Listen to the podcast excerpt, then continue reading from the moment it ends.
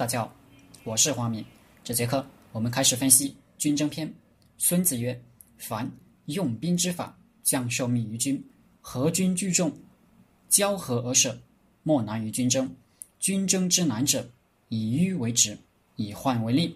故迂其途，而诱之以利。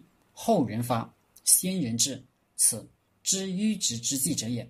军争为利，军争为威。举军而争利。”则不及，伪军而争利，则辎重捐。是故卷甲而趋，日夜不处，背道兼行，百里而争利，则擒三将军。进者先，疲者后，其法十一而至。五十里而争利，则绝上将军。其法半至。三十里而争利，则三分之二至。是故军无辎重。则亡，无粮食则亡，无伪计则亡。故不知诸侯之谋者，不能御交；不知山林险阻举则之行者，不能行军；不用相导者，不能得地利。故兵以诈立，以利动，以分合为变者也。故其疾于风，其徐于林，侵略于火，不动于山。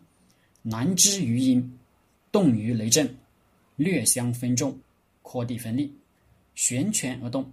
先知迂直之计者胜，此军争之法也。军正曰：言不相闻，故为之筋骨；事不相见，故为之惊奇。夫筋骨惊奇者，所以一言之耳目也。人既专一，则勇者不得独进，怯者。不得独退，此用众之法也。故夜战多筋骨，昼战多精奇，所以辨人之耳目也。三军可夺气，将军可夺心。是故朝气锐，周气多，暮气归。善用兵者，避其锐气，击其多归，此治气者也。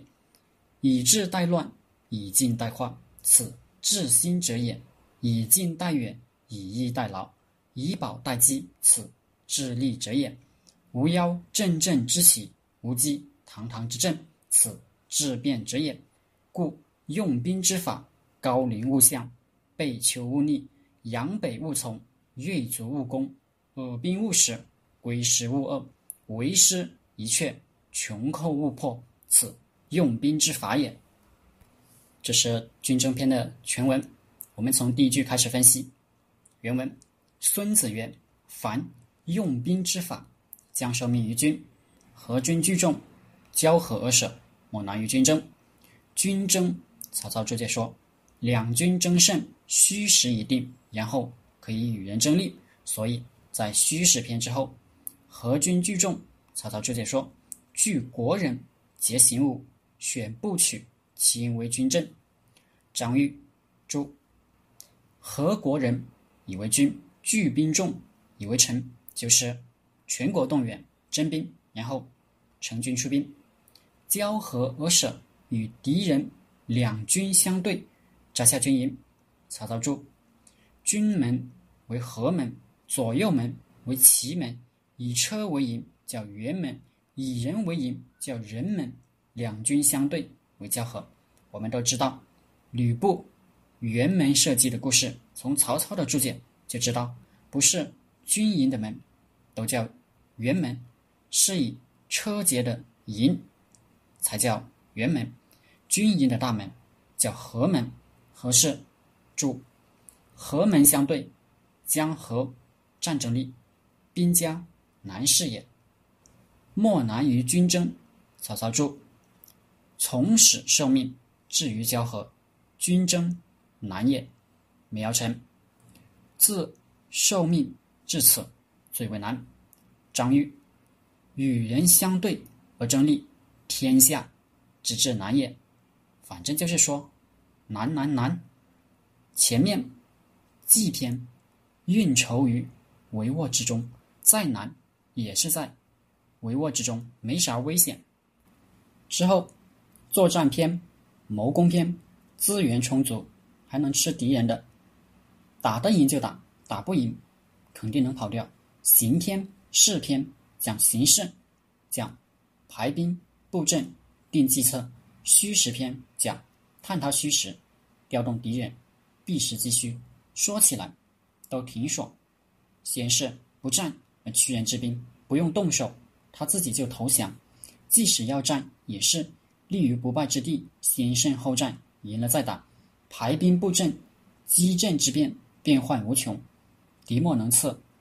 虚实之间调动的敌人，比亲儿子还听话。调动到敌虚我实，我以实击虚，以实击卵，打他个落花流水。但是你懂的，别人也懂，你会的，别人也会，你在做的，别人也在做，可能比你做的还好，所以。要争，争勇斗智，争先恐后。到了战场了，两军对垒了，要开始军争了，那才是天下最难最难的。毛泽东说：“一上了战场，兵法全忘了，该怎么打，有哪些原则、注意事项？”军争篇就讲这个。好了，这节课就和大家分享到这里。大家可以加我的 QQ 微信幺零三二八二四三四二，我们一起讨论读书、创业、企业管理、团队管理、互联网投资。谢谢大家。